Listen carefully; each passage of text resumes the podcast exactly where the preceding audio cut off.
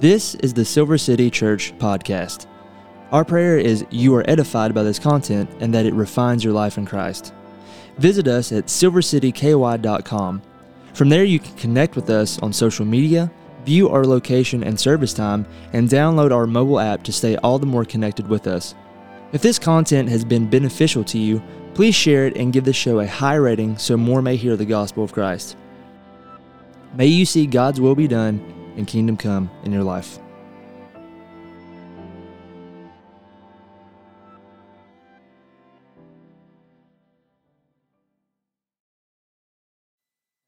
All right. How many of you have ever heard a song that you really like? It gets stuck in your head, you can't get it out. It's one of those that you just you hum along and you sing for weeks and weeks and weeks on end like never had a friend like me from Aladdin, which Atlas has been singing for probably the past three months, every day, multiple times a day. Help us, Lord. Right? It becomes ingrained in you. You hear it over and over and you think about it. And then it takes on this, this meaning in your life where maybe it just connects with you in a way and you just like it. then, by happenstance, back in the day, there used to be this channel on TV. It was called it was cable, got kiddos. The thing on cable, it, it, you couldn't stream anything. It's called VH1, and it was called Stories Behind the Songs. Anybody remember VH1? Man, we're getting really old, aren't we? And they tell the story in this, this, it's like a little biography documentary about the song. It tells the story about the song, how it came to be, and what it's really about. And you watch those and you kind of get bummed out. You're like, really? That's what that song's about? That song's about a breakup. I thought it was about loving your mama. Oh man, I and then you just can't get it out of your head about how it changes your world. Wouldn't it be nice if like every song came with a little marker or back in the day the CD pamphlet thing and you could read exactly what inspired that song and know so you didn't get your emotions all screwed up. That'd be nice. But today we have that privilege of actually knowing what a psalm is about, the historical setting, what inspired it as we continue in our crash course listening to the concept album of the Psalms. Turn in your Bibles to Psalm chapter 3 or the third Psalm. Psalm 3, third Psalm. There we go. All right.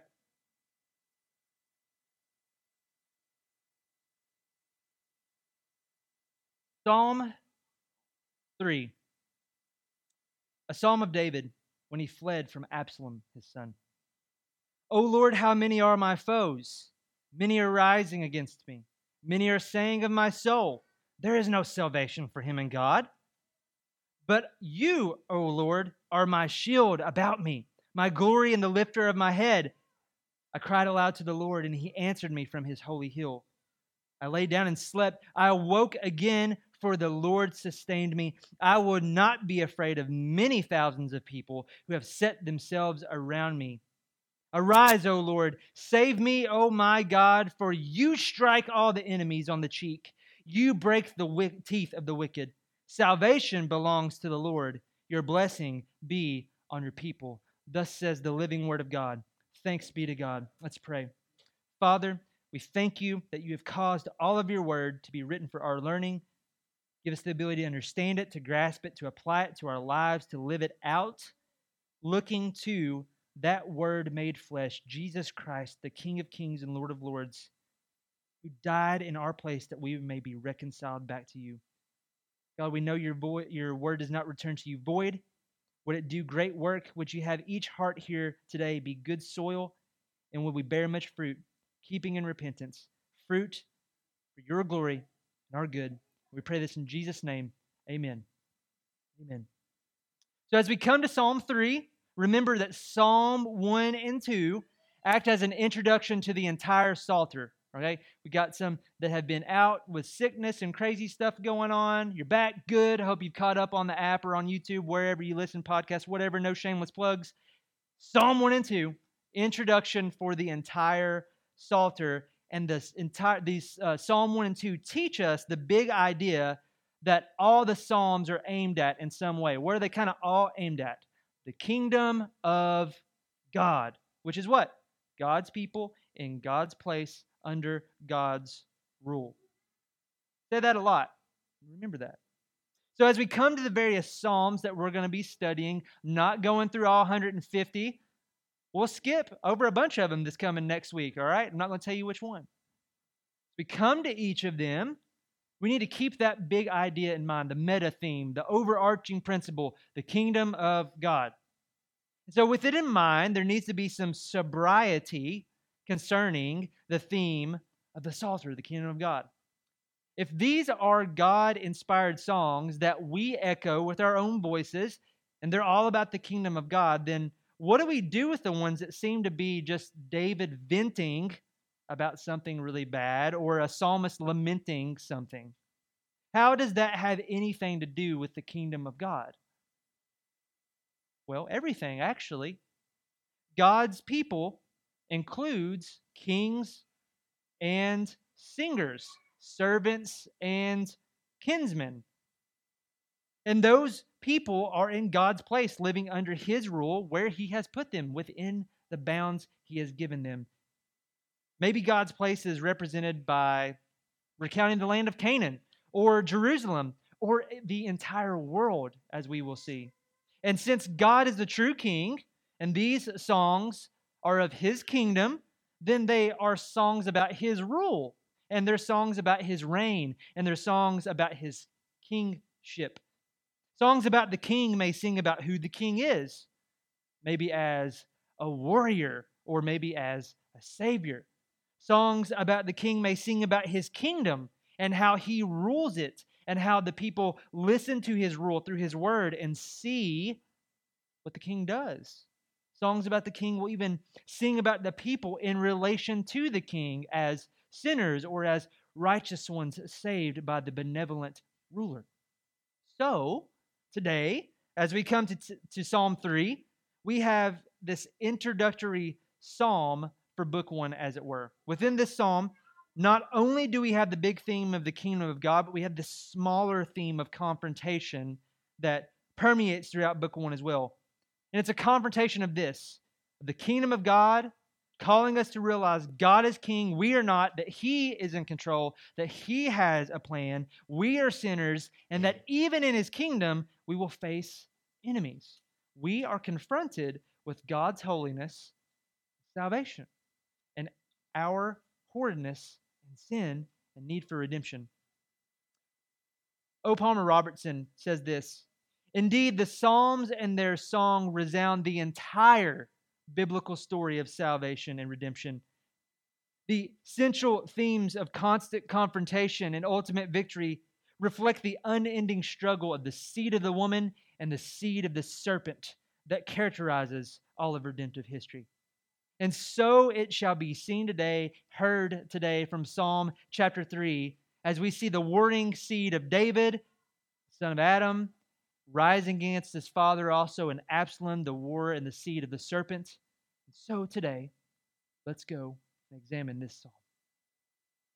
Got your Bible open? Hope you do. If you need one, see me after service, we'll get you one.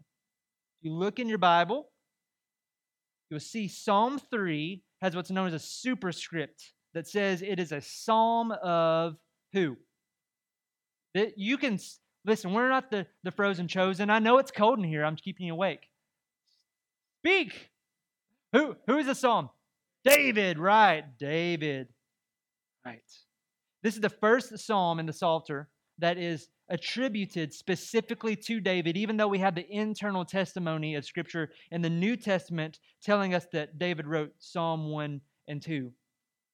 Nevertheless, the vast majority of the Psalms that are directly, directly attributed to David occur within Book 1, which is 1 through 41. You could call, honestly, you could call Psalms 3 through 41 Book 1 proper. Right? You take Psalms 1 and 2, those are your intros, and then 3 through 41 are kind of like the real book 1, right? So, book 1 proper, most of them are attributed to David. There are only two Psalms between 3 and 41 that aren't attributed to David. Whew, man, he wrote a lot of songs, a lot of chart toppers. David. So, who was David? There was the, the second king of Israel. He was chosen by God to replace the first king, Saul, who did not follow God. David was the youngest of his brothers and primarily a worker of, of the fields, a shepherd, but he was also a very skilled warrior. He was a skilled musician and, and poet, and he was a wise king. And he was also a wicked sinner. He was a liar. He was a cheater. He was a murderer. He was a traitor. It's terrible. Just like you and me. God's story of redemption, of bringing his people back to the garden kingdom of Eden, where man and God dwell together unhindered, starts with Adam and Eve, obviously, in the fall, when God promised them after the fall that there would come one from the woman, a seed, a son, who would crush the head of the serpent, that chief enemy, Satan. And so, throughout the Old Testament, what we call the Old Testament, God makes various covenants and, and promises to his people that display how he will do this and what the Savior, the seed, will ultimately look like. He makes a covenant with Noah to not ever flood the world again in judgment. And that's usually where we stop, right? Unless eh, I highly encourage you all, if you've not been to the Ark, go and go to the storybook Bible thing, this, the Noah storybook thing, because it, it paints a weird picture of what the story of Noah's Ark is really about. It's not about happy animals, it's about judgment against sin. And it's not just God will not flood the world again. That's usually where we stop. No, he also says this a realization that if a man spills the blood of another man, his blood or the blood of man will be required to pay the price of that other life. So, in that covenant, God was already displaying the death of man through sin required the blood of man, and that this Savior was going to be a great judge able to dish this out. Right? Why are we going through covenants? Because if we just come to David and go, well, yeah, we know David is, sling the stone and all that stuff, we, we miss the connection to real space time history that God worked in. So after Noah, God came to an old man named Abraham, promised him that he would give him so many descendants that'd be more than grains of sand on the sea. And God promised to give Abraham a lineage. He's promising that a saving, uh, the coming Savior was going to be a promised son. Promised son. Then God came to a man named Moses and used Moses to save his people out of Egypt give them his rules, his law, his gracious law, and how they were to live. The coming Savior was going to be just like Moses, but better. And then David. We come to David. God made a promise that there would be one who would sit on the throne of David forever, eternally, as king, as sovereign. You know what? David was completely aware that it wasn't just about a kingdom, but that an earthly throne automatically infused and represented the heavenly throne of God. Each promise built on the previous promise to display more and more about the kingdom of God and who the true king, the true coming Savior was. David just so happened by God's grace to be a part of this plan and was chosen by God himself to be king representing the true king, the Savior Jesus. And through David, that true King Jesus would come many generations later. We need not forget who David is. We who know our Bibles need not just gloss over and say, yep, he's the one that killed Goliath. Yep, he's the one that did all that stuff with Bathsheba. And yep, yep, yep. No, we need to remember who he is for all his greatness, but also for all of his sins. Psalm of David that man. Notice also in that superscript that this psalm has a historical setting. It has a historical setting. This psalm is inspired by the events of 2 Samuel 15, 13 through 37. You can read that later today. It's about when David's son Absalom decided to commit treason and split up the kingdom, basically usurp the throne. He, he went after the hearts of Israel. He would stand at the gates and, and play this old game Oh, what's your problem, friend? Oh, that's a really bad one. If I were king, I would listen to you and help you. And he had beautiful hair. He had beautiful locks of love, we're told as well. And they ended up being his downfall. Absalom stole the hearts of the men, it says. They followed him and he usurped the throne. He wanted to be king, he wanted to kick his dad off. A faithful son, hmm, and a wicked son, hmm. A righteous path and a wicked path, Psalm 1. A raging king against the anointed king, Psalm 2. See how it goes together? Never forget the Psalms did not spring forth in a vacuum. We may not know what all the historical settings, the, the, the stories behind the songs, VH1 style for every single one of them, but we know some of them, and this is one of them. So, Psalm 3, it's neatly broken into four parts or four strophes if you want to be a seminarian. Verses 1 and 2, 3 and 4, 5 and 6, and then guess what the last two are? See if y'all are awake. Seven and eight. Great job, two of you. You get a gold star on your flannel graph after church. Psalm 3, verses 1 and 2 says this O Lord, how many are my foes? Many are rising against me. Many are saying of my soul, There is no salvation for him in God. Selah. Right? Remember, each individual psalm is connected exegetically either to the Psalms before it or after it, or like those around it and things that are going on in and around it, okay, with these various themes. What did Psalm 2 focus on? What did Psalm 2 focus on? The wicked sinners of the earth, the enemies of the king, kingdom of God, raging against the Lord to no avail, right? Against God and his anointed. So Psalm 3 opens with that same idea carrying forward from the heavenly throne to the earthly throne represented by David's kingdom, right? O Yahweh, O true king, how many are my foes? How many are rising against me? You hear the connection there? God's people, God's people will always have enemies against them. We need to be aware of that. We need to be aware of that. But before we even get past the first verse of this psalm, we have Psalm 1 and 2 in mind, we will not despair. we already, we already know where it's headed, don't we? We will confidently know the sovereign king breaks those enemies. He will defeat them. Indeed, he already has. And he defeats them with a mocking laugh. Ha! That's cute. It may be no laughing matter to us in the moment that we face opposition. Remember, it's not a, a laughing, carefree, ha ha, it's a, it's a mocking laugh. But we must, at the end of the day, rest ourselves in the reign of the King and trust he does exactly what he says he does and will do. And it may also be no laughing matter, no funny business, right? When you, dear Christian, this is no funny business. When you believe that he just reigns over you spiritually. Jesus is Lord over my heart, right? No. No. He reigns over things visible and invisible. He is Lord of all.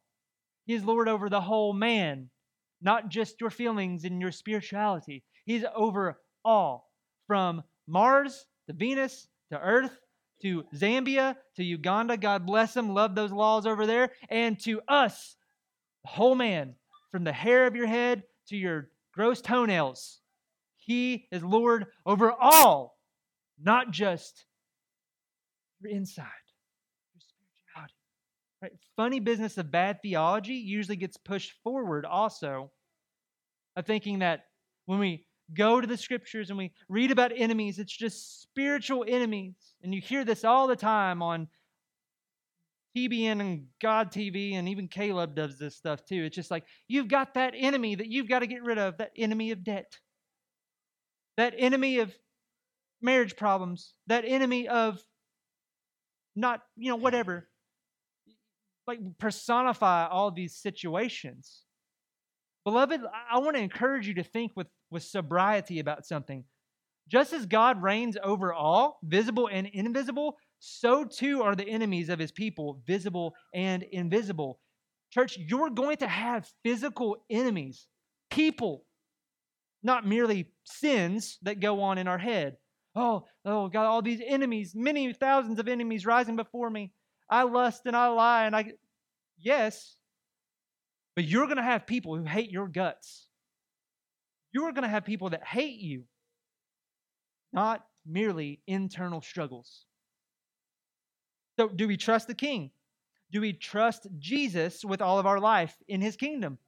Do we trust him to be just breaking spiritual enemies, or do we trust him to actually break real enemies? Do we truncate the blessings of salvation of God to just the mere spiritual realm, or is it both? It is. And we shall see this in the psalm. Beloved, you do not forget the historical circumstances of this psalm. Do not rush past this. David's own son has committed treason against him and even seeks to kill his own father, not spiritually, physically, for real. And yet, even in the midst of immense heartache, we have a parent having a child turn on them. David still trusts the Lord. Many times in life, we will experience the greatest hurt not from without, but from within our own closest circles. May the Lord spare us of that pain.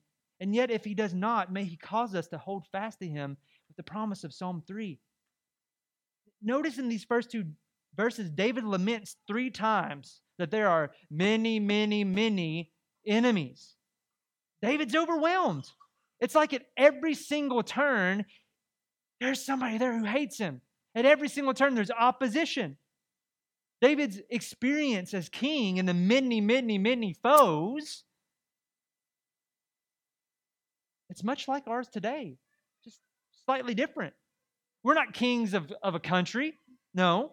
But David often found foes that were in his own house or in his close group of advisors or his generals. And we too often find ourselves in season where it seems like every turn finds a foe coming out of the ground. You want to test this? Just if you have social media, open it up right now and behold the glorious month of June. If you don't, just go to your local store and behold, now the macaroni's gay. And that's what Yankee Doodle Dandy was actually about. So there you go. Call it macaroni. Take it to the bank, look at it, fact check it, right? That's an enemy. That is an enemy. Social media and marketing, they hate your guts because you love the Lord. The initial verses with these many, many, many, many enemies, what does it say? We do. Right, firstly, this they rise up against David. They rise up against David. The word rising here is the same word used in Psalm 1 about the wicked not standing in judgment. And if you remember from Psalm 1, that word rising actually means come to fruition. So see, even Psalm 3 is connected to Psalm 1. Man, how amazing is that? Nobody else is hyped up as I am on the Psalms today. Right? Oh Lord, many foes Many foes are rising against me. Many are coming to fruition. They're bearing the fruit of darkness. They're striving against me. This wasn't a perceived threat, these threats were for real. You know, we so often in our limp wristed modern society like to play this little victim mentality trap game, right? Your microaggressions. Right? Listen, everybody in here except Lalo, and this is, you know what I'm about to say, everybody in here, according to society, is the scum of the earth because you're white. Oh, he said that from the, yeah, because that's what they're telling you. They hate your guts, and they even hate Lalo too, because he's a man, a straight man with a family. Oh, gosh. Oh, you just triggered me. Oh, I'm so triggered that you can't even watch a Disney movie now without them having a label that says this may cause disturbing triggers in you because it has people from Persia, Aladdin. I've had to watch it a lot. Really? And when somebody goes to church and doesn't go their way, they don't get on the committee that they want to be on, they don't sing the song, they don't pick the carpet out that they like, whatever, then all of a sudden they've got spiritual trauma oh, they told me that I was bad. I've got spiritual trauma. Ooh, oh, goodness. Really? Yeah, that's real. I'm not saying that people don't get abused in church. I'm not saying that there aren't bad things that happen like that. But spiritual trauma is a minority case, not a majority.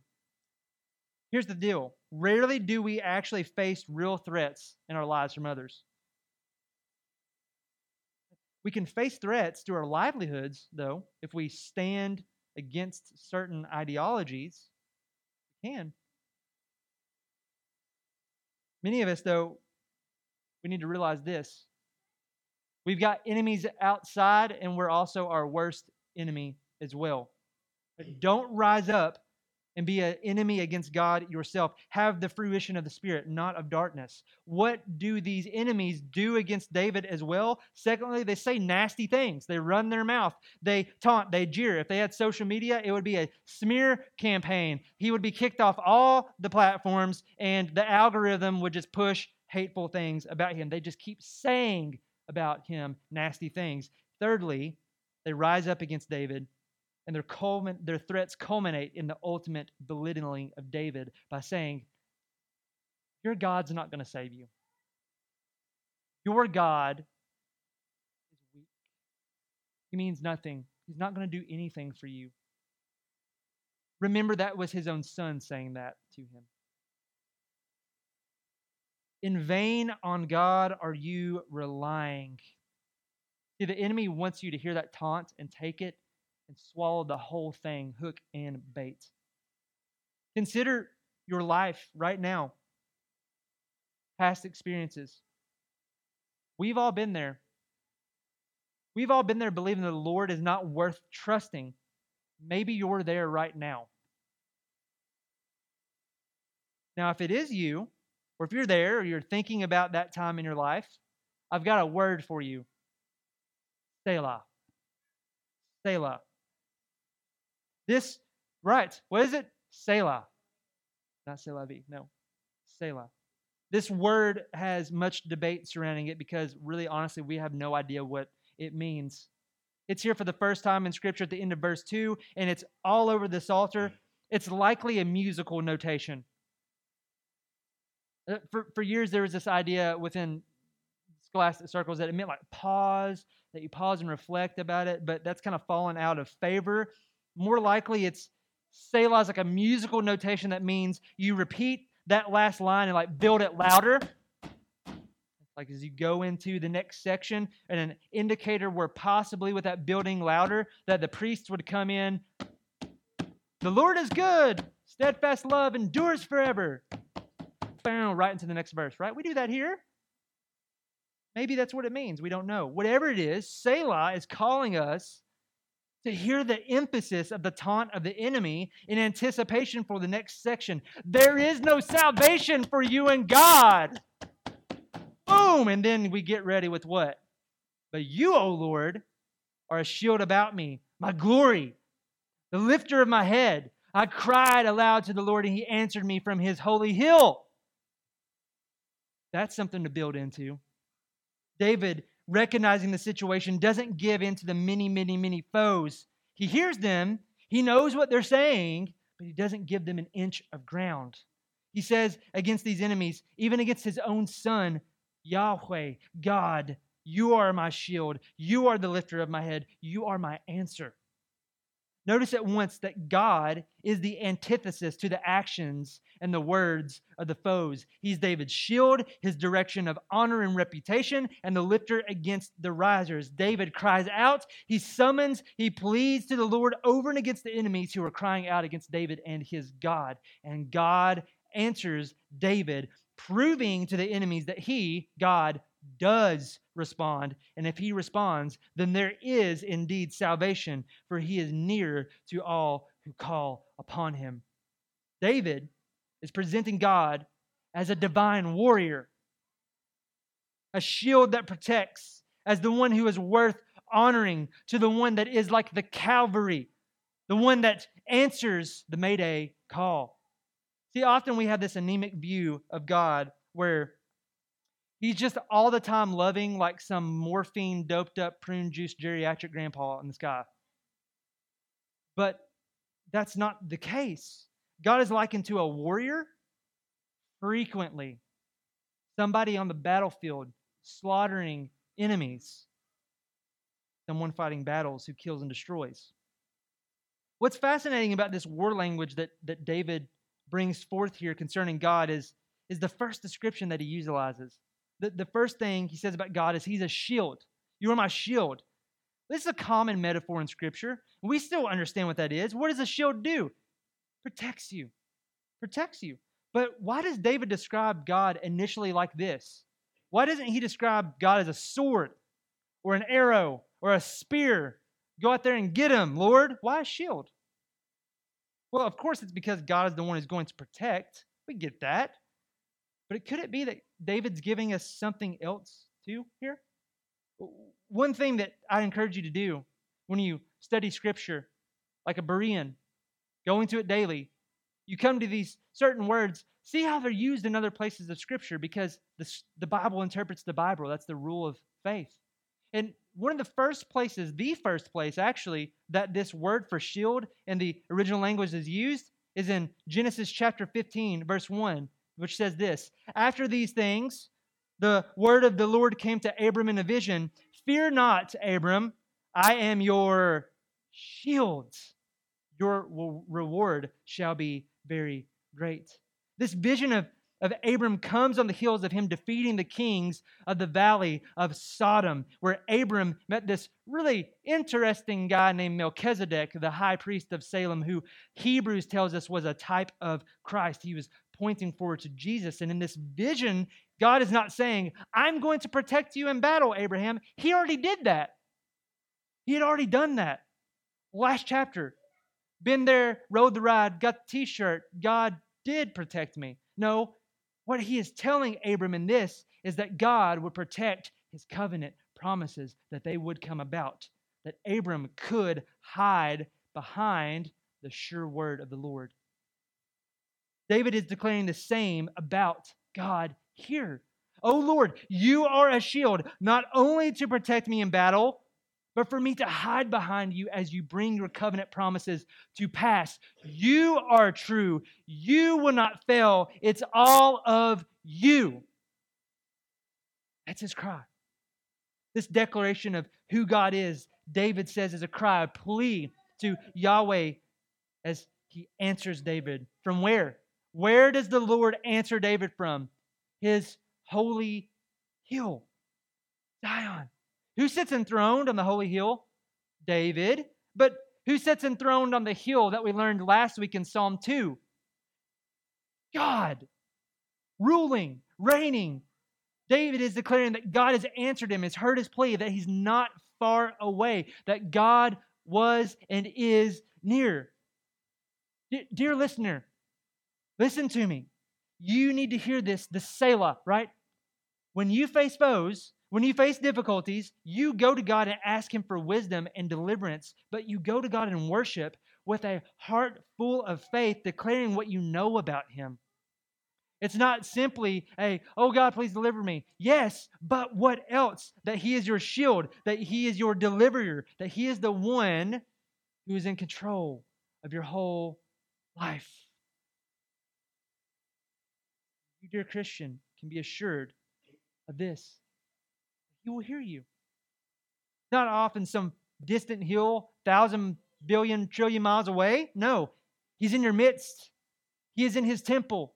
You, his temple, a living, breathing temple, a living, breathing holy hill as he rules in your heart. Trust that. And trust not only in God, what he will do and who he is, but physically who he is, as David did. Verses 5 and 6.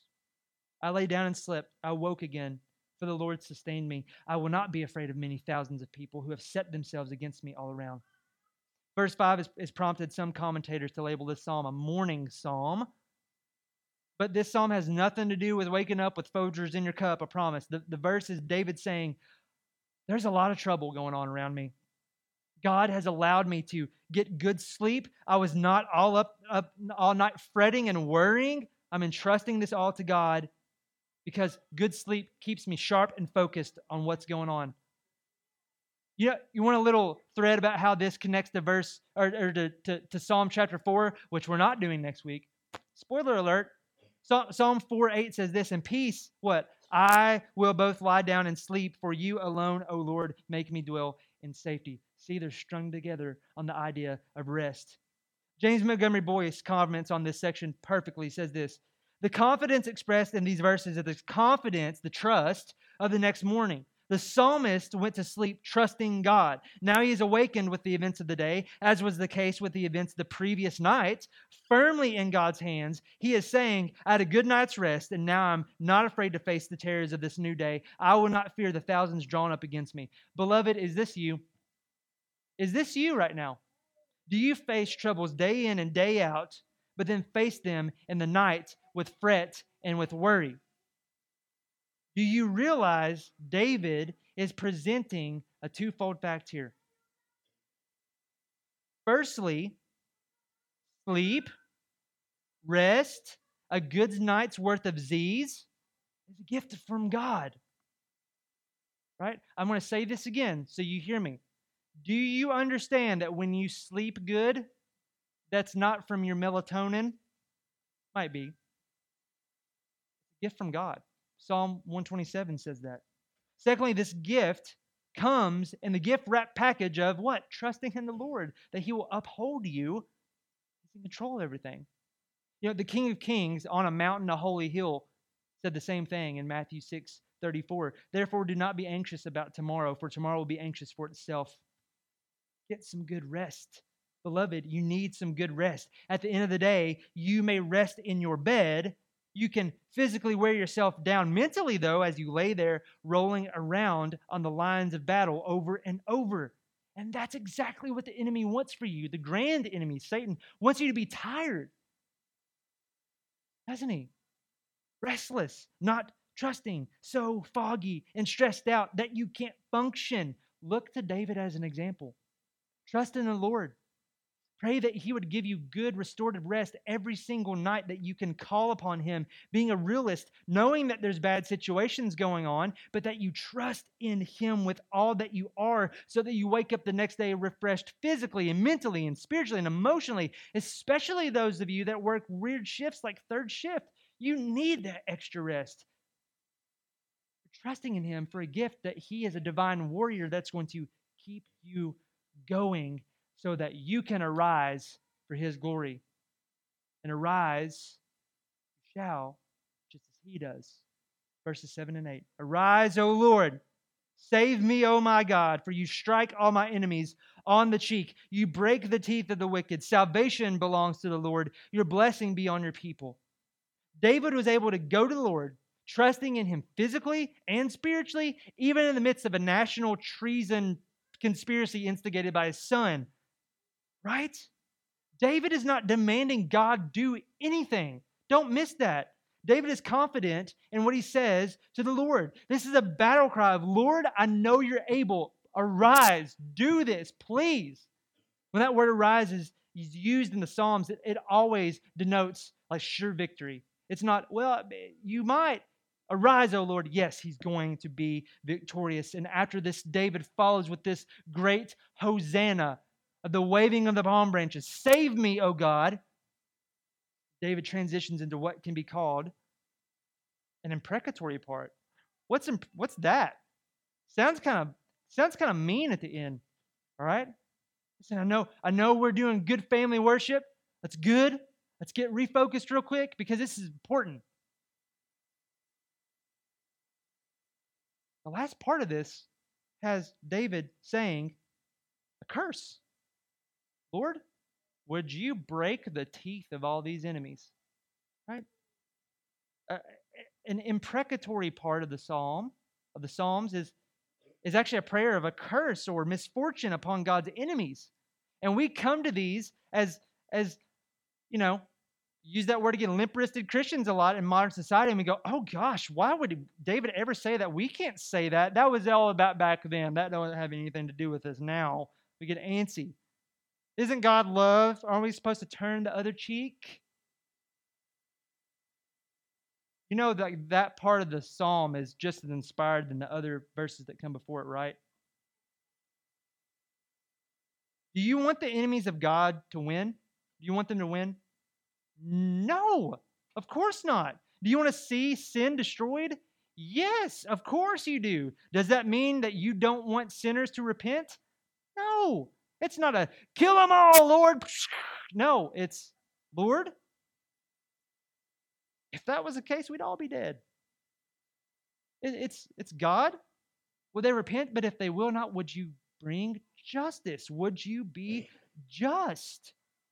You have to remember David saying this in a historical circumstance that includes his own son.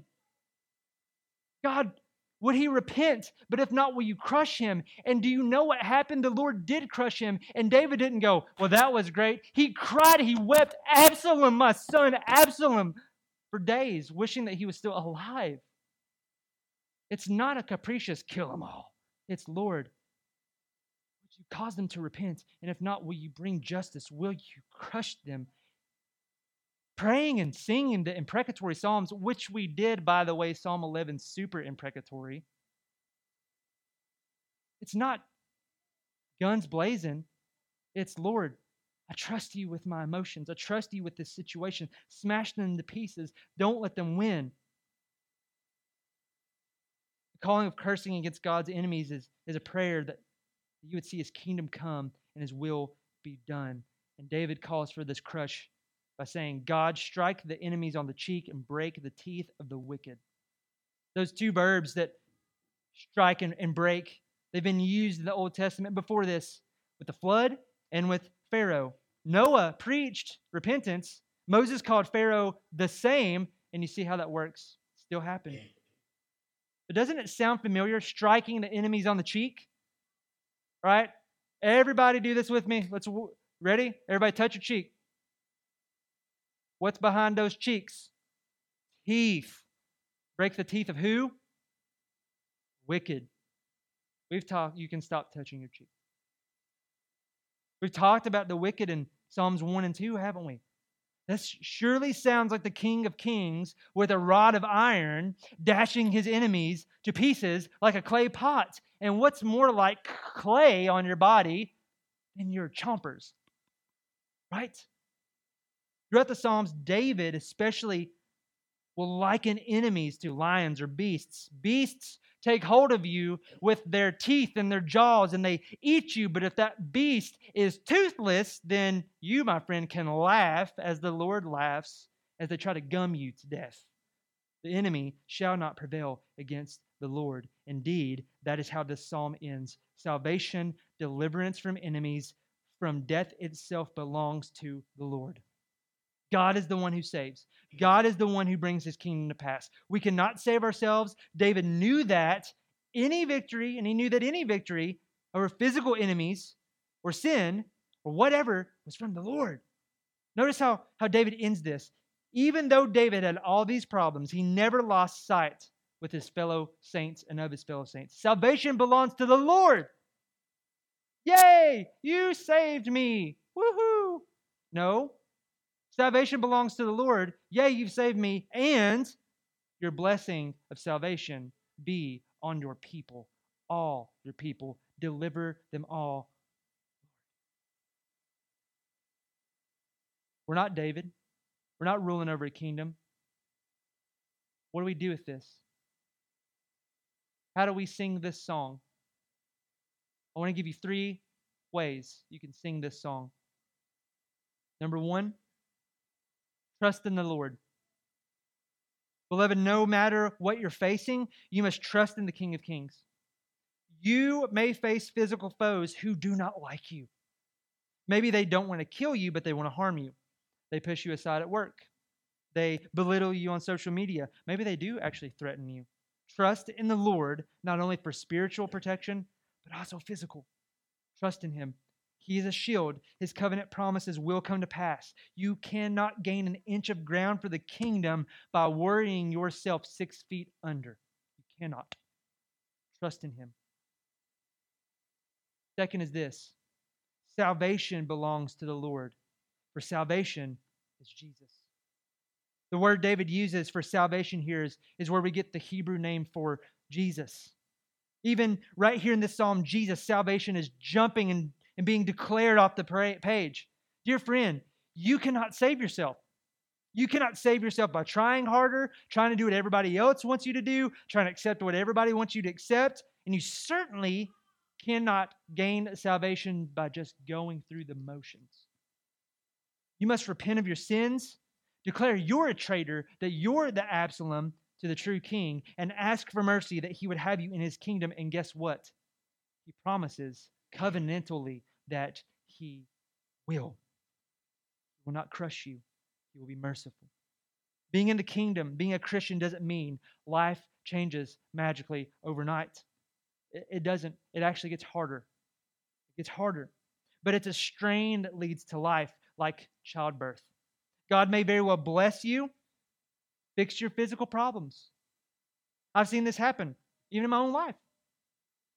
He may crush some enemies, but he may not and desire to give you wisdom on how to navigate life and how to wield the sword of the Spirit, walking in the way of the blessed man as he simply cultivates trust in you to trust in him no matter what. We must remember that salvation belongs to the Lord. You can't force his hand, but you can trust in it. The last way that you can sing this song Blessed, blessed, blessed. Blessing Salvation of the Lord results in God's blessing on his blessed people. Be the blessed man of Psalm 1 by not walking in the ways of the wicked. Be the blessed man of Psalm 1 by walking in the ways of the blessed kingdom of Psalm 2. Realize that the blessed life, the result of salvation, is not solely individualistic. David declared salvation belonged to the Lord. David declared personal trust in God. And yet, David also realized he was connected to a community. Beloved, if the Lord has granted you salvation, be like the king who wrought it for you. Seek the blessing of others, salvation of others, the defense and the help of others, particularly your brothers and sisters in Christ, your fellow kingdom The Lord shields you, lifts you, delivers you, delivers you from an enemy physical or spiritual, guess what? Tell somebody. Tell somebody. That's how we walk in community together. For it may be the means of grace that God uses to stoke that flame of trust in someone else. Beloved, hear me. Be not a foe of the Lord. He will crush you. He's already won. he's consummated his kingdom with a call to have enemies turned into friends. Come to him, trust him, repent, and know that salvation is of the Lord. And maybe you're in the belly of the well, and you can say that with Jonah, though. Salvation belongs to the Lord, and live that salvation, that trust out with your fellow Christians. May his blessing of salvation be upon you in sleep, in physical need, in spiritual. And may we join in this song, Psalm 3, which is echoed before the throne for all eternity in Revelation 7 by every nation and tongue and tribe, declaring salvation belongs to our God who sits on the throne, the Lamb. The shield, the warrior King. Trust. Be all glory and dominion and power forever. And all of God's people said, Amen. Glory and peace, grace and peace to be to you. Let's pray.